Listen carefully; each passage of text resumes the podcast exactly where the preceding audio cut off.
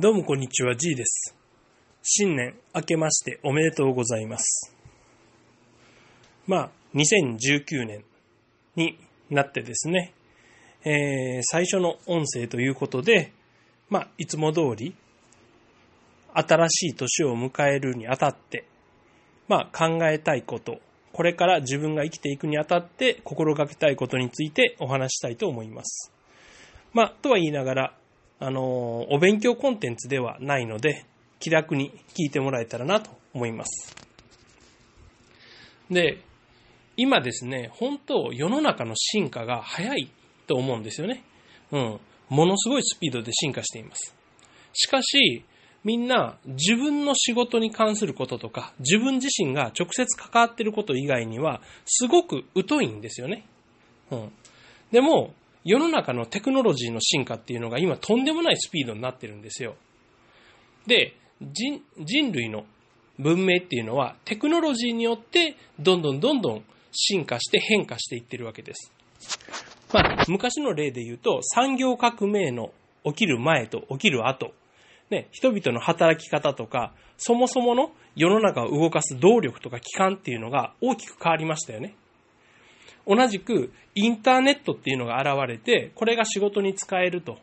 ななる前となった後、えーそれまではもう封筒と紙でやり取りしていたものがメールで済むようになったっていう一大的な革新。そういったことと同じぐらいの大きな革新が今来始めているように思います。で、えー例えばですね、まあそういうテクノロジーが進化していると言っても、じゃあ具体的に何がどう、どんなことが起きているのか、えーピンとこない人も多いと思うので、まあちょっと例えばの話をいくつかしたいと思います。まあ例え話というか事例ですね。実際の例をお話したいと思います。まあよ、よくですね、AI については皆さん聞かれると思うんですよ。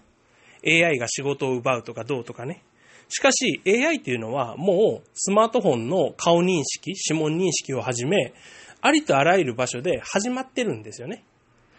で、インターネットでチケットを買う方とか、まあ旅館を取る方っていう方もたくさんいらっしゃると思うんですけど、こういったとこにも AI のダイナミックプライシングっていうのが導入されていて、宿泊料などを需要に合わせて変動させるんですね。これまでは旅館側が、まあ、繁忙期は高めに、閑散期は安めにっていうふうに設定していた金額で出ていただけだったものが、AI がですね、人々のニーズを読み取って、ふさわしい、そして、えー販売者側にとって利益が最大化された状態の金額になるように、自動でどんどんと価格調整をしていくわけです。ちなみにこういうものは、あの、チケット、野球とか、えースポーツのチケットなどでももう導入されていて、人気がある時のチケットっていうのは、上手に値段が上がっていくんですよね。で、えーたとえ週末であろうと、人気がない時は値段を下げて、たくさん売れるようにする。そういうふうに、なんか、これまで人間が、あの、勘どころでやっていたようなものが、全部自動化されて、最適化された形になっていっています。他にも、えー 3D プリンター。これ、結構なんか別の世界の話というか、あまり関係ない話のように思われている方もいらっしゃると思うんですけど、これもものすごい一大革命的なもので、もう 3D プリンターで車が作れる、家が作れるっていう風になってるんですよね。うん。あの、しかもそれが、えーそういう風に技術的に可能だっていう話じゃなくて、もうできてるんですよね。電子機器とタイヤ以外は、もう車は全部 3D プリンターで作れたりします。家もコンクリートをあの噴霧して作ることで、100万円ぐらいで家を建てれると、3D プリンターの家を建てれるっていうサービスがもうアメリカやドバイなどではスタートしています。となってくると、ね、今は 2x4 のあの部材を買ってきて、ただ建てるだけの家っていうのが安くて便利って言ってるわけですけど、それも将来どうなるかわからないですよね。そして、えー、いろいろ、もうありとあらゆる分野で、そういう技術的なイノベーションっていうのが起きてて、例えばさっき言った建築の現場で言えば、25年前、30年前に作った、まあ、コンクリートっていうのは、だんだん脆くなってきて、そろそろ建て替えが必要になったりするわけですけど、最近作られてるのは、生物利用型自己治癒コンクリートって言って、中に取り込まれたバクテリアがひび割れを自動修復する。つまり、怪我が治る、うん、コンクリートっていうのも作られ始めています。同じく、スマホの、あの、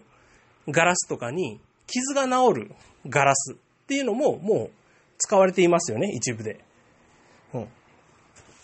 で、3D プリンターっていうのはもうとんでもない、えー、ポテンシャルを秘めていて、チョコレートとか料理を 3D プリンターで作る。人間では加工することができない形のものを作って、新しい食感を作ってみたり、3D プリンターを普及させるために 3D プリンター自体を 3D プリンターが作るっていうような面白いことももう始まっています。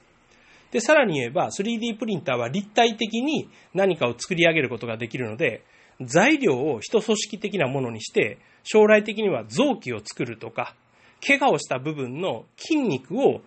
プリントするようにして作って、怪我を立体的に、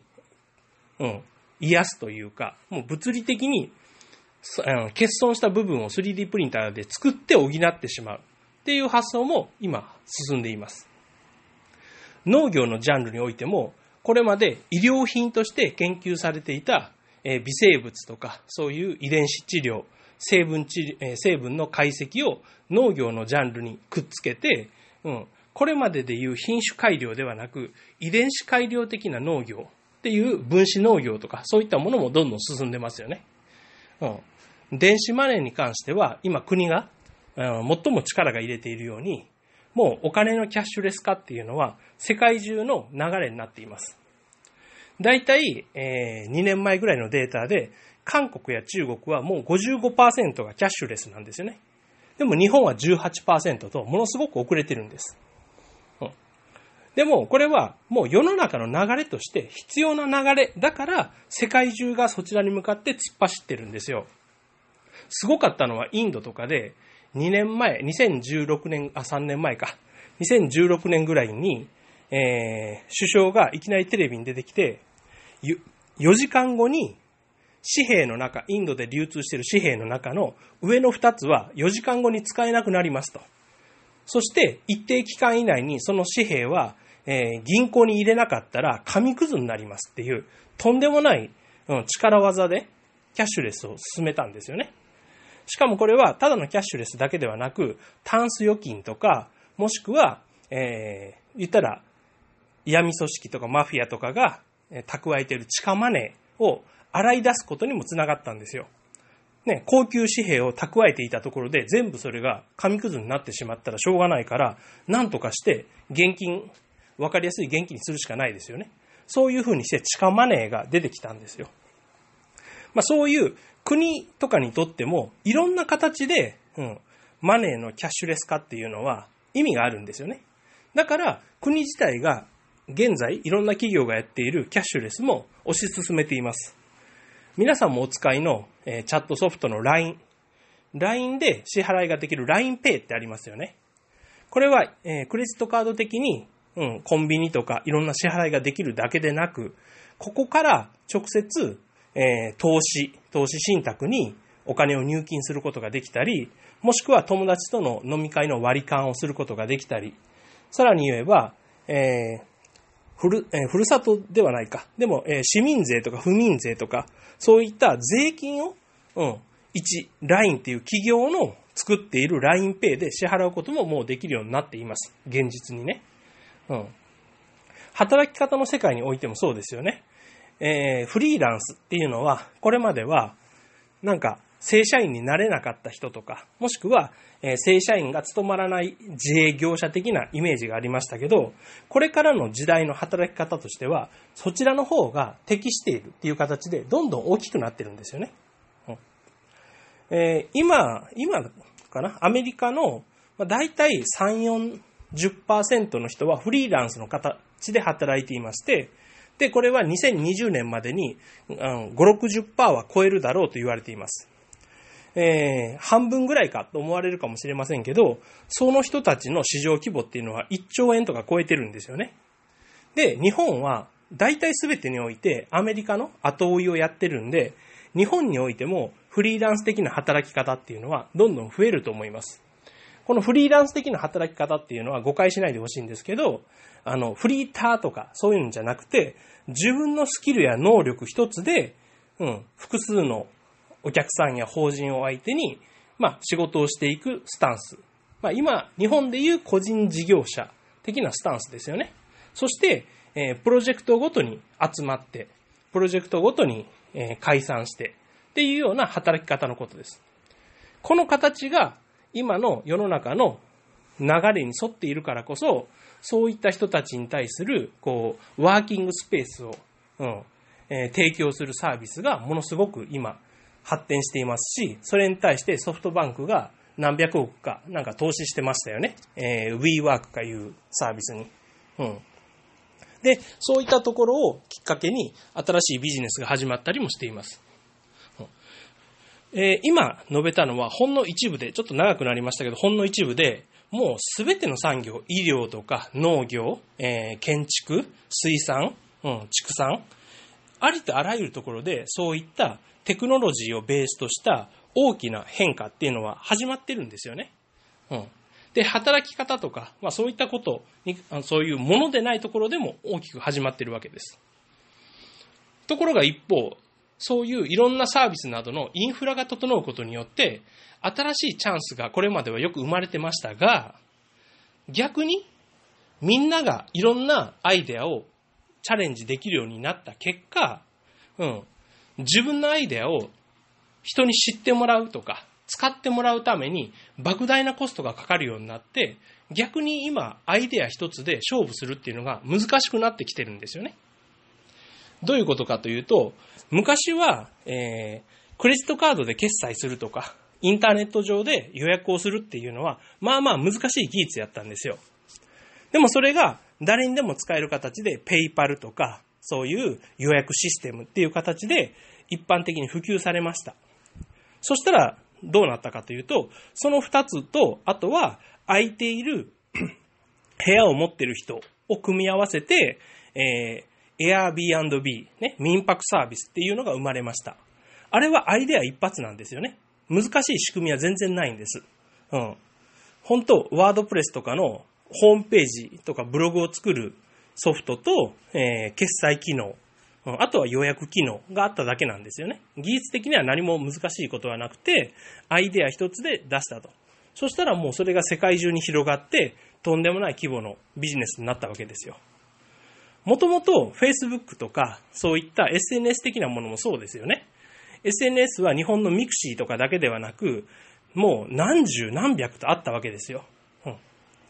で、それが、えー、たくさんあれば全部がうまくいくかとか、SNS ブームだから、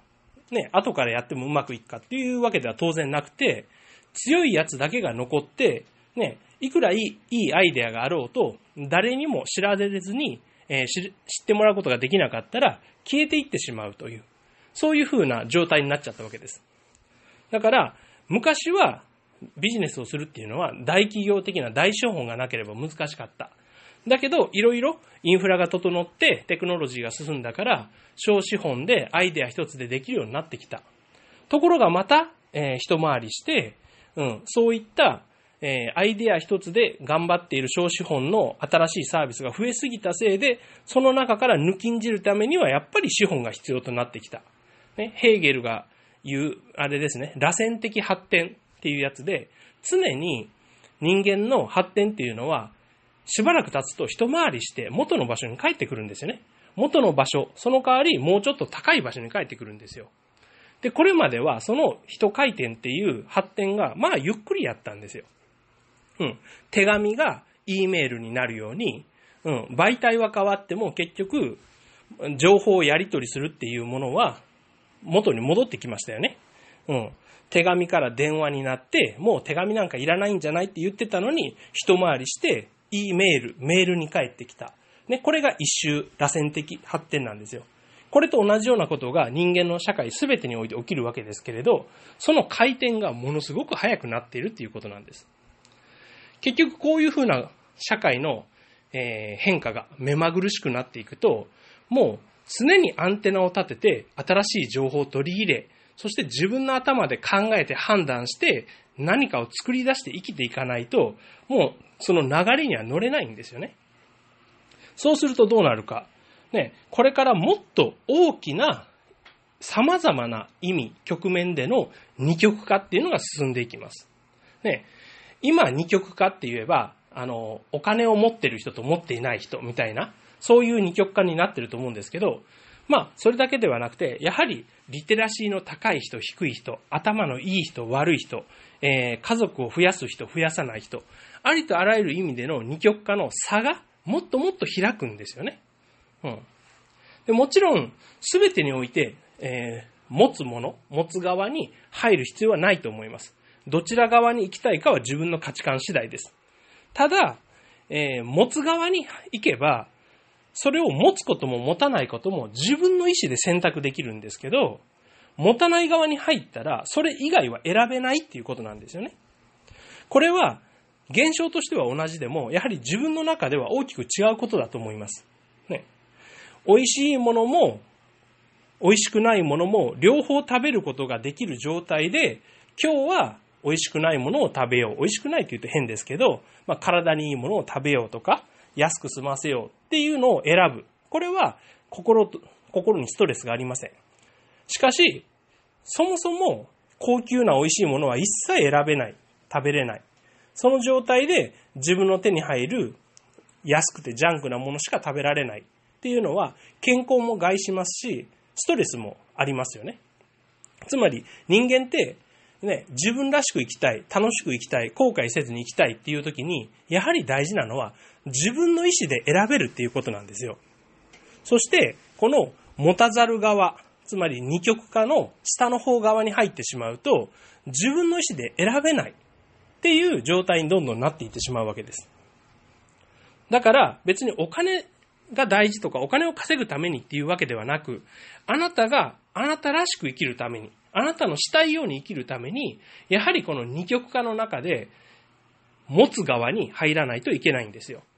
そのために必要なのは、これからは情報と自分自身のアップデートなわけです。だから、2019年、えー、皆さんにぜひお勧めしたいのは、まずは一冊、新しい本を買ってください。本屋さんに行くのがおすすめですけど、まあ近くになかったら Amazon でもいいと思います。そして普段自分が買いそうなビジネス書とかノウハウとか心理学とかじゃなくて、